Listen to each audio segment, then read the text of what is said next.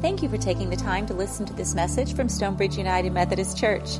We hope it encourages you to live and love like Jesus. Hi, I'm Dino Simony, and I'm going to be reading from the book of Matthew, chapter 21, verses 1 through 11 this morning.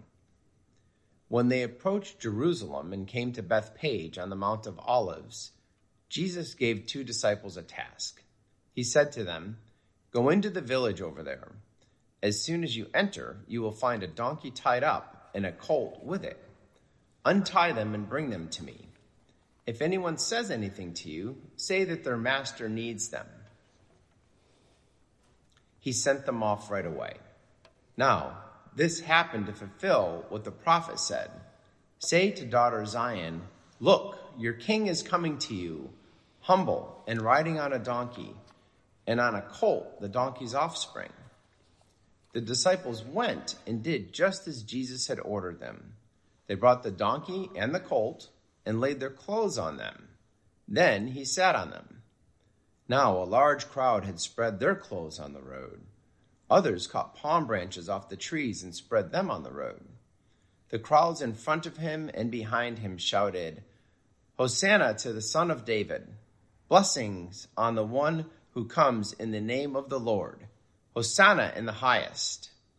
And when Jesus entered Jerusalem, the whole city was stirred. Who is this? They asked. The crowds answered, It's the prophet Jesus from Nazareth in Galilee. This is the word of the Lord. Thanks be to God. Dino, thanks for reading the scripture today. Very much appreciate you taking time to do that.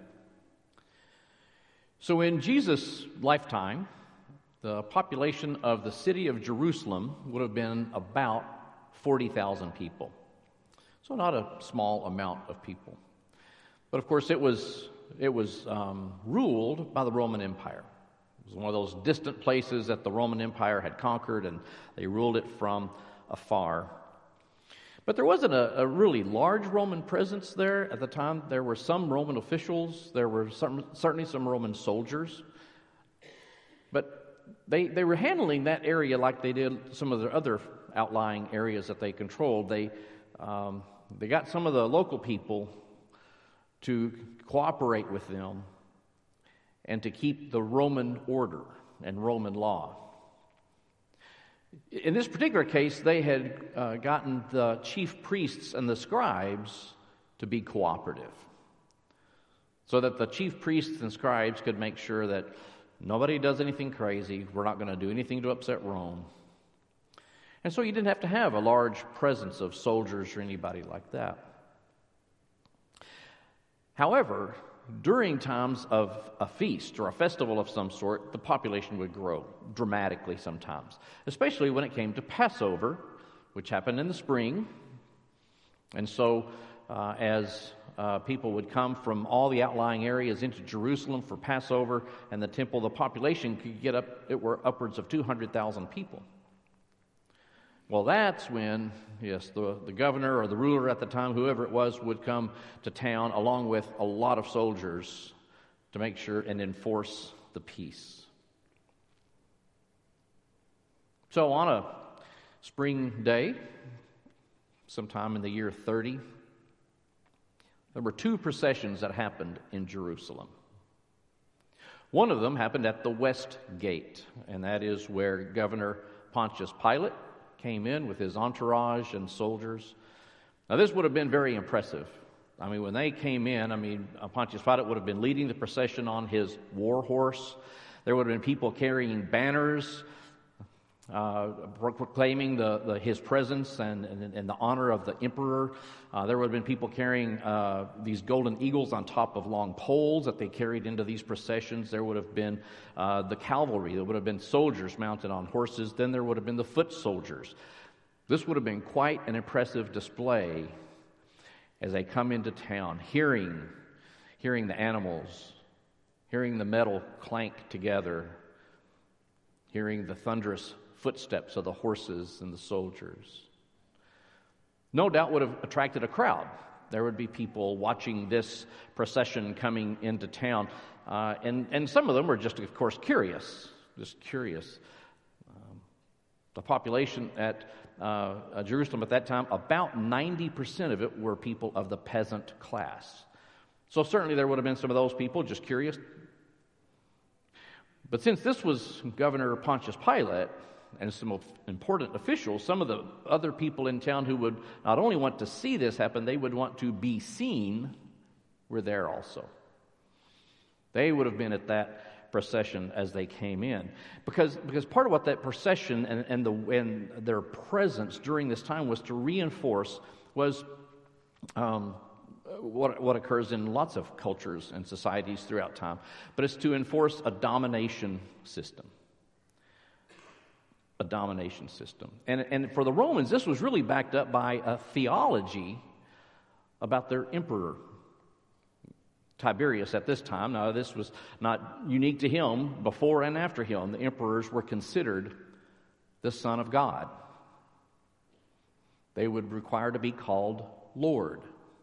They were referred to as Savior. They were the ones who brought peace on earth. Sound familiar?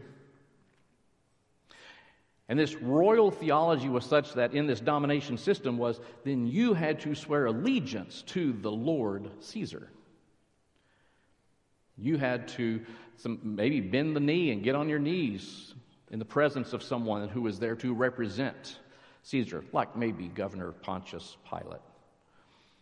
He came to represent all of that at this time when there's about to be a lot of people in the city, all there over the Passover, commemorating a time when they were oppressed by Pharaoh in Egypt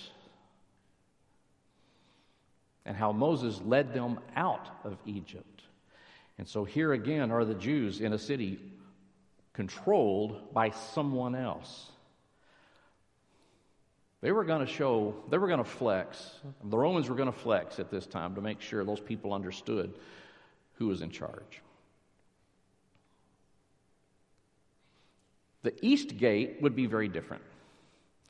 The east gate was where Jesus rode in on a donkey. Pretty simple. He rode in on a donkey. Crowds, though, lined the streets. They laid their clothes on the street, they put their palm branches on the street, shouting, Hosanna, Hosanna to the Son of David. Because that's where the Savior will come from. The Messiah from the line of David, who was king of Israel a thousand years earlier, but from him will be the Messiah. The scriptures had taught this from the beginning, and the prophets had spoken of it. So they were awaiting the Son of David. And here he is. Here he is. Now this would have been this would have been pretty much totally the peasant class. Others would have been attracted to the Romans. This would have been mostly the peasant class. And I think sometimes we kind of lose sight and forget about the fact that Jesus was in the peasant class. That was his status in life as a human. So he, uh, so he, he rides in, and people are shouting Hosanna and uh, laying the, the coats and the uh, palm branches on, on the path, and he's riding on a donkey. Now, in many cultures, including our own, we often view uh, donkeys as stupid and stubborn. Stupid and stubborn.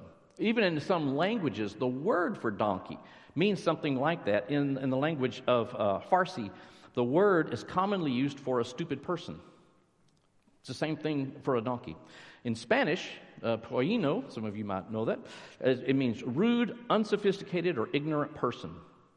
That's the word they use for donkey. And certainly, when you read in the Bible, um, depending on the translation you're reading, it may not say donkey, it may use another word. It's a short word, three letters is all, but I feel like I should not say it right now. So I won't. If you don't know, ask somebody after the service. Not one of the children hunting eggs, though. Don't ask, don't ask them. We might even use it in our in just in our conversations sometimes. You're dealing with somebody who's really hard to deal with, and you might say, Well, don't be a blank about it. Right? But in the Bible, donkeys are viewed with admiration. It's crazy. You can't find a negative statement, a negative depiction of a donkey in the Bible. They are viewed as very dependable, very sturdy, very strong, very hardworking animals, and there's no reflection in the Bible of them being stubborn at all. You might remember when Mary and Joseph were traveling to Bethlehem, she rode on a donkey. That happened frequently throughout the scripture. It's, it's referred to in positive ways in the Old Testament. This is, this is uh, maybe a little unusual, except the prophet Zechariah. The prophet Zechariah, whom Matthew chose to quote here, envisioned a future Messiah in exactly this way. Where he said in, in chapter 9, Zechariah chapter 9, he says, Your king comes to you, triumphant and victorious is he, humble and riding on a donkey. That's a very different kind of procession than what's happening at the east gate. Donkeys were seen as humble creatures, they're connected to humility and peace. The Messiah comes in peace. So Jesus rode a donkey into town that day as a blatant contrast to the Roman entourage to show that God's kingdom does not share the values and the practices of the Roman regime. Quite a contrast. And even, even the palm branches, in, in Jesus' time, they symbolized victory or peace. So, waving the palm branches would have been something that would be certainly welcoming for a peaceful Messiah to come in. Often they were, it was uh, in, in uh, athletic competitions or even the gladiatorial contests of the Roman era. Uh, they were, the winner would be given a palm branch. That was to signify they're the winner. That was very, very common. And so this also became a symbol as time went in the history of the church. It became a symbol for the martyrs. You know, those people who uh, clung dearly to the belief that Jesus was truly the Lord. Well, a domination system doesn't like that. The domination system doesn't like it when you say, No, you know what? I'm not loyal to you, I'm loyal to somebody else. And so the domination system would exact their justice in the way they thought was right, which was often executing Christians. And in the Christian community, it, it began to be something almost as, as an honor to be martyred. Because that meant you were so faithful, even in the face of death threats, that you would be martyred. And it became an honor, knowing that the pain they would go through would be nothing compared to the paradise that they would enjoy later. So uh, this this reading we had today was from the Gospel of uh, Matthew, and so it was you know tradition has it that the Apostle Matthew wrote the Gospel. There's uh, academic questions surrounding that, but uh, but it's attributed to, to Matthew. Uh, and so Matthew was one of the apostles certainly, and he did what Jesus told the apostles to do. That after uh, the resurrection, after Jesus had ascended into heaven, after the Holy Spirit had filled them to be able to speak the good news to all people of the world, after that, many of the, the apostles they began to travel and they began to go preach the good news. Matthew went to Ethiopia. Uh, from Jerusalem, that's about 2,100 miles, or about the same as driving from Los Angeles to Atlanta, well, except it was the first century, so it's walking to Ethiopia. He went there and established a mission uh, and had uh, worship services. And the, the, you know, this is not historically verified exactly, but the legend is, is that uh, he and the king of Ethiopia at the time did not see eye to eye on some things, and he spoke publicly against the king, even on one day when he was celebrating the Mass, and the king was in, in the service and he spoke publicly against the decision the king had made. And the king ordered him to be executed right then and there. So, such was the, the situation for martyrs. These, of course, have been depicted in art uh, throughout time, and uh, there was an Italian artist who uh, depicted many of these uh, different kinds of scenes. One of them, uh, Caravaggio is the name of the artist, and so here's one of them. This is the the martyrdom of Saint Matthew. Now, the thing, reason I point that out, partly because we read from Matthew, and Matthew was martyred. Um, it's kind of it's kind of hard to see, I know, but you see on, at the top, it looks an angel on a cloud depicted, right, reaching down. He's handing Matthew a palm branch. You won. You won. You were faithful to the end, and you will be received in paradise, just as Jesus told that thief hanging on the cross next to his. This was the path for Jesus. The events are uh, later in the week, as we know what those are. I mean, he was he was he was denied, he was betrayed, he was arrested, he was tortured. He was, I mean, all the things we know those are coming, and all that was foreseen. I mean, the prophet spoke of this that this would not be an easy path. Uh, the prophet Isaiah wrote, "The Lord God opened my ear; I didn't rebel.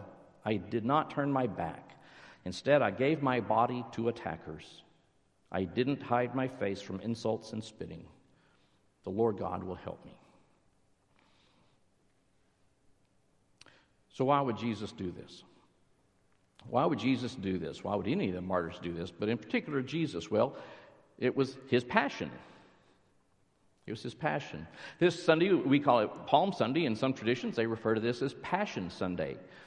And, and this is Passion Week because we are commemorating the passion of Jesus, which in that sense usually means suffering. You might, you might remember the movie several years ago, The Passion of the Christ, which was a focus on the suffering of Jesus.